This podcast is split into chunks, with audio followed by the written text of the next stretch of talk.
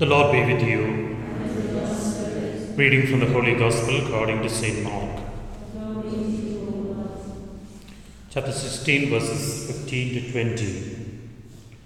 Jesus showed himself to the eleven, and he said to them, Go out to the whole world, proclaim the good news to all creation. He who believes and is baptized will be saved. He who does not believe will be condemned.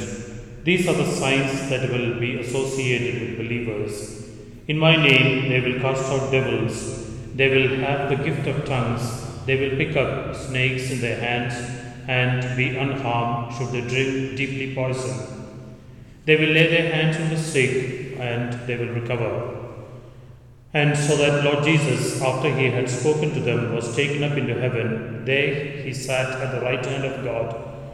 He took the place while they going out preached everywhere, the Lord walking with them and confirming the word by the signs that accompanied it.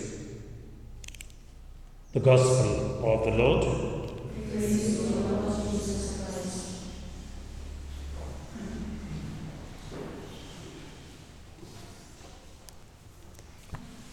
Dear friends, Francis Xavier, it's a solemn feast, it's a solemnity for India, being a mission land, also being someone who worked, especially in our country, the eastern part, the western part of our country, and someone who is usually compared almost to second Saint Paul, the way the vigor with which he brought and worked in Christ's vineyard. You know, he was born in the 16th century, born in Spain, and at the age of 18, he went to the University of Paris, and it is there that he meets Ignatius of Loyola. And it was then that Ignatius was planning to begin the Society of Jesus. Then it was called the Company of Jesus, and coming together. And he forced Francis Xavier to join, but Francis was a lucky go happy boy young man and he was not much interested but kept coercing him, asking him.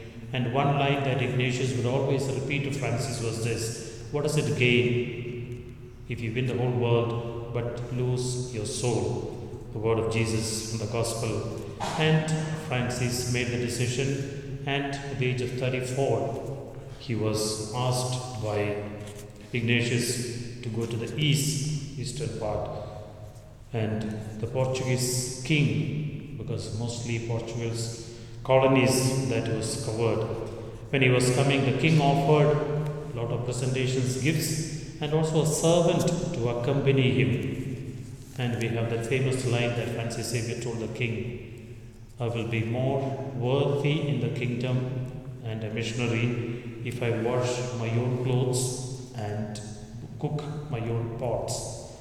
And he did that you know, wherever he went, lived a very humble life, part of people, and tough life.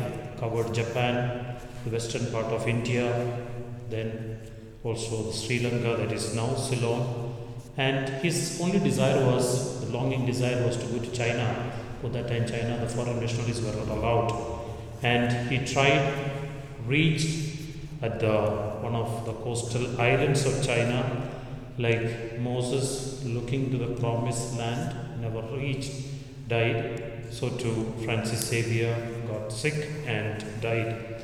He was buried in a small place then with they say with a lot of lime, etc., because they knew that his body will be exhumed later. And we know now in Goa, the Church of Mount Jesus, it is preserved. I'm sure many of us have gone. Friends, what made this young man to what is almost compared to St. Paul, a burning missionary.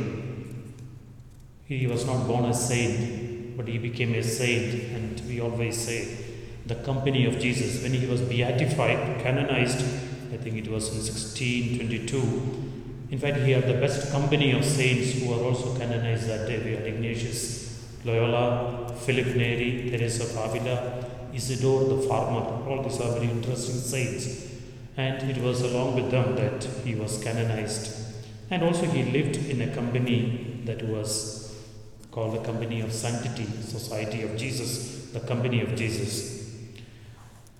I'm sure, dear friends, especially we young people, all of us want to be saints, we want to be with the Lord.